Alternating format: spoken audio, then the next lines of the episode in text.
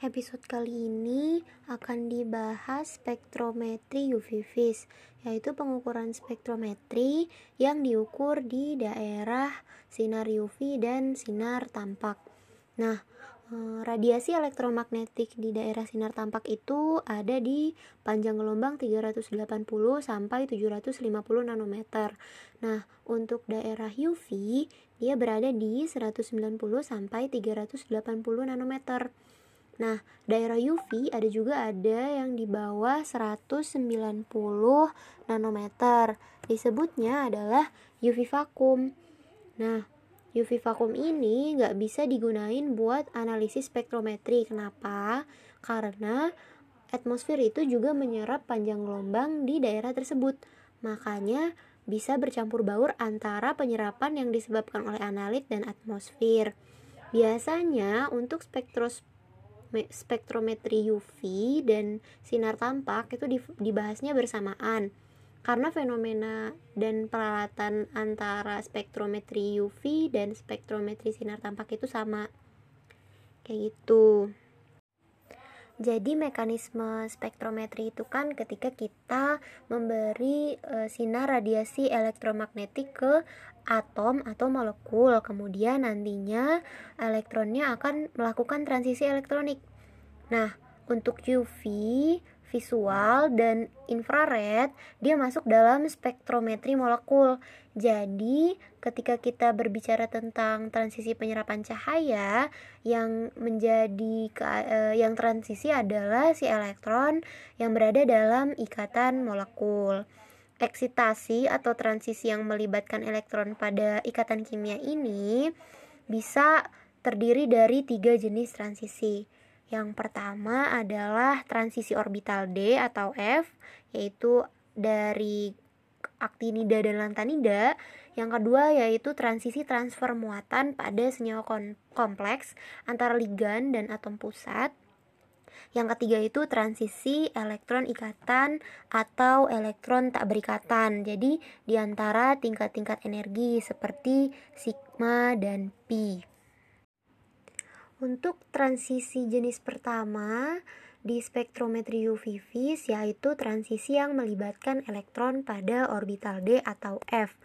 Nah, untuk yang melibatkan orbital F adalah golongan lantanida dan aktinida.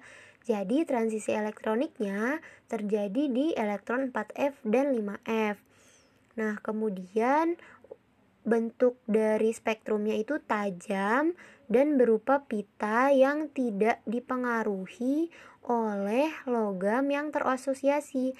Jadi untuk logam lantanida dan aktinida dia tidak dipengaruhi oleh medan magnet.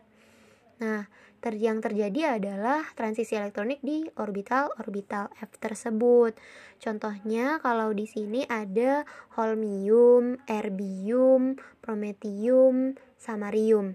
Nah, karena tajamnya pita serapannya, beberapa logam dari lantanida dan aktinida digunakan untuk mengkalibrasi panjang gelombang dari suatu spektrofotometri.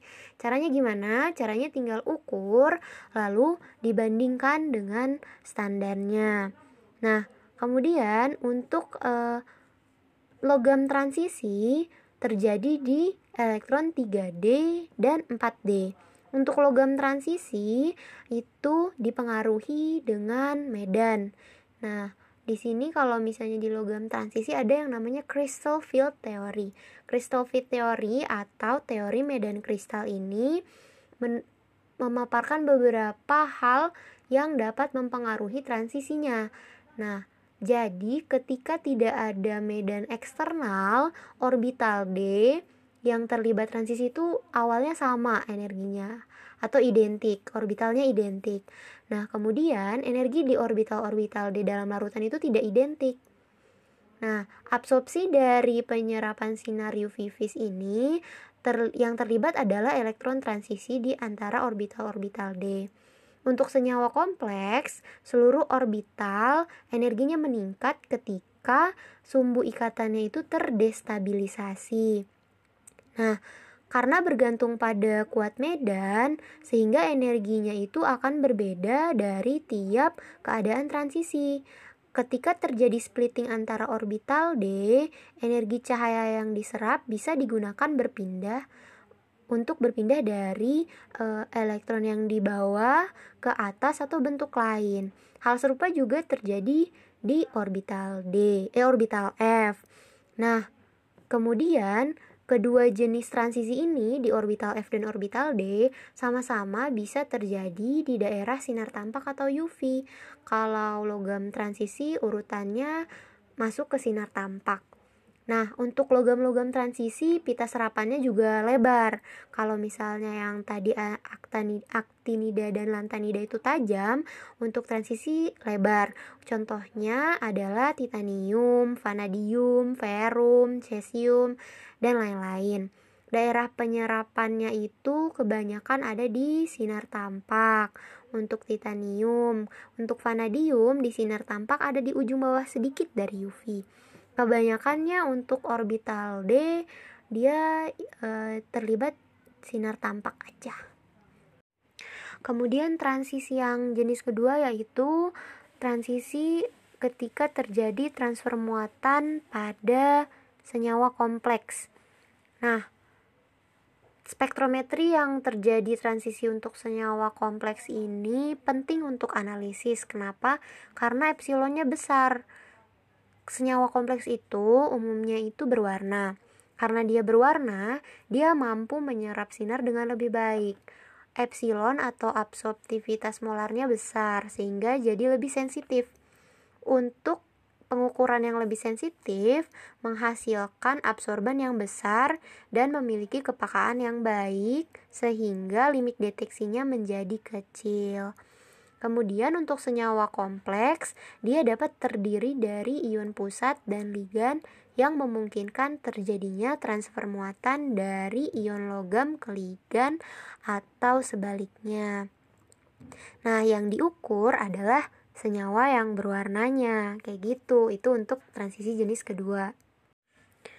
Selanjutnya ada transisi yang ketiga yang bisa diukur menggunakan spektrometri UV vis, yaitu transisi yang melibatkan elektron ikatan pada molekul.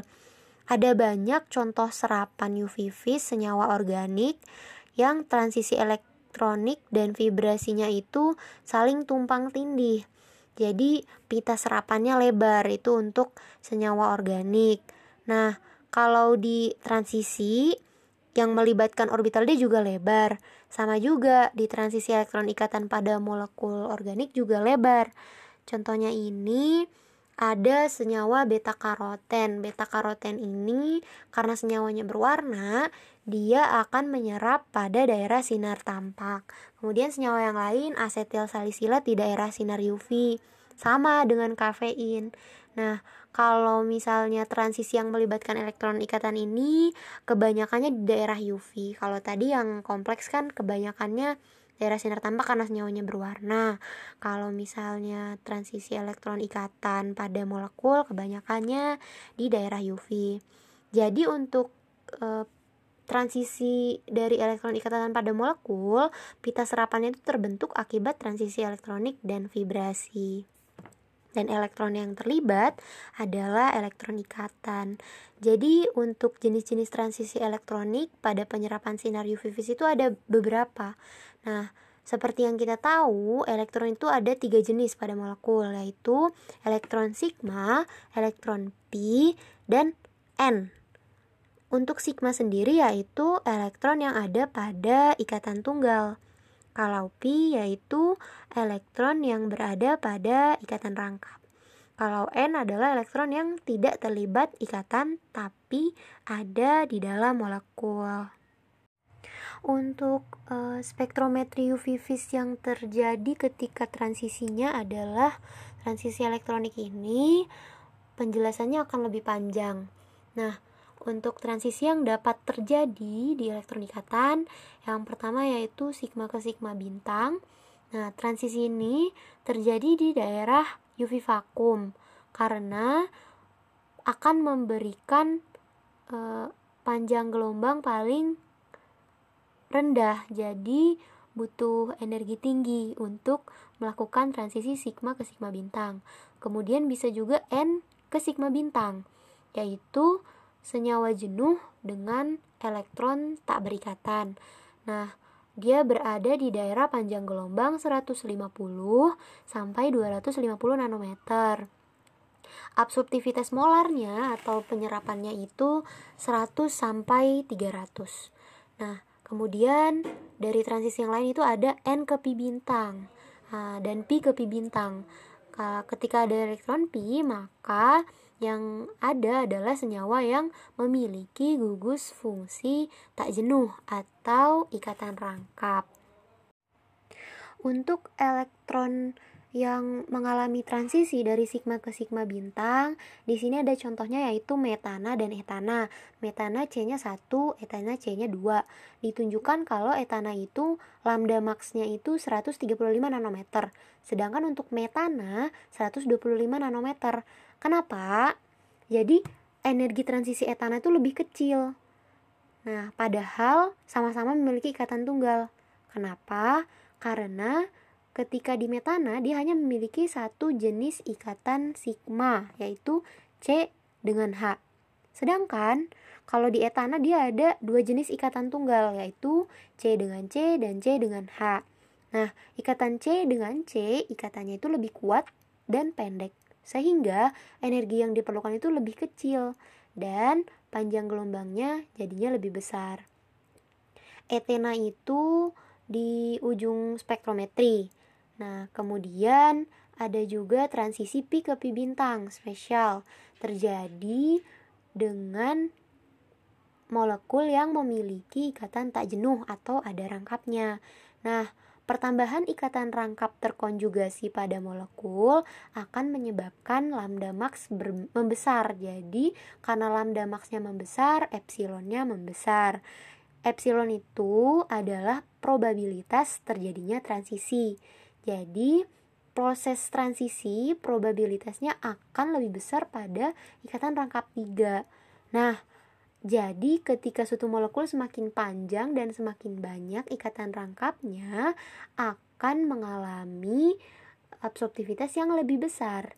Nah, makanya akan muncul suatu efek konjugasi pada spektrum UV vis khusus untuk molekul-molekul yang memiliki ikatan rangkap terkonjugasi. Jadi kayak ada rangkap, enggak rangkap, enggak rangkap, enggak di molekul-molekul C-nya untuk senyawa-senyawa organik. Nah, molekul-molekul yang memiliki rangkap putus nyambung ini, jadi ada enggak ada enggak ini bisa menggeser lambda max mereka. Jadi nanti lambda maxnya itu akan lebih besar Nah, kenapa hal itu bisa terjadi? Karena adanya resonansi yang dapat memperkecil energinya. Karena energinya kecil, jadinya lambda yang digunakan pun jadi lebih besar untuk diserap dan untuk melakukan proses transisi elektronik. Selanjutnya nanti dari senyawa organik yang mengalami transisi ini ada yang namanya kromofor dan auxokrom. Nah, kromofor ini adalah gugus fungsional yang menunjukkan spektrum serapan karakteristik di daerah ultraviolet dan sinar tampak. Jadi, si kromofor ini adalah si gugus yang menyerap gitu, di mana si gugus ini yang mengalami transisi ketika terjadi radiasi dari sinar UV. Jadi dia yang menyerap. Nah, kemudian ada lagi auxokrom. Nah, auxokrom ini adalah gugus yang memperkuat suatu molekul agar bisa menyerap secara signifikan. Jadi, gugus ini akan mempengaruhi spektrum dari kromofor di mana auxokrom itu terikat. Nah, Ketika berdiri sendiri, auxokrom ini tidak bisa menyerap spektrometri UV vis. Tapi ketika dia terikat pada kromofor atau zat yang menyerap sinar itu, maka dia juga bisa memengaruhi penyerapan sinar dari gugus fungsional auxokrom. Nah, contoh-contoh dari auxokrom ini uh, adalah OH, OH NH2, CH3.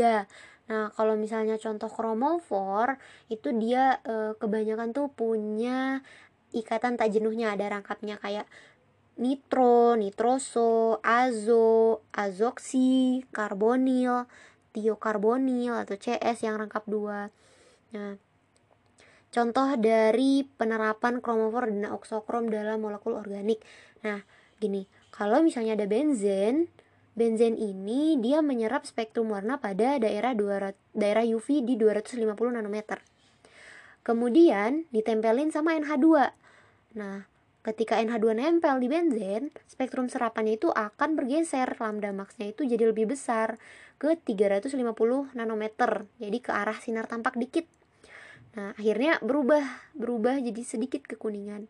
Yang lain juga gitu Kayak contohnya benzin sama toluen. Nah, toluen itu adalah benzin yang terdapat gugus CH3-nya. Nah, itu juga bisa menggeser lambda max-nya jadi lebih besar.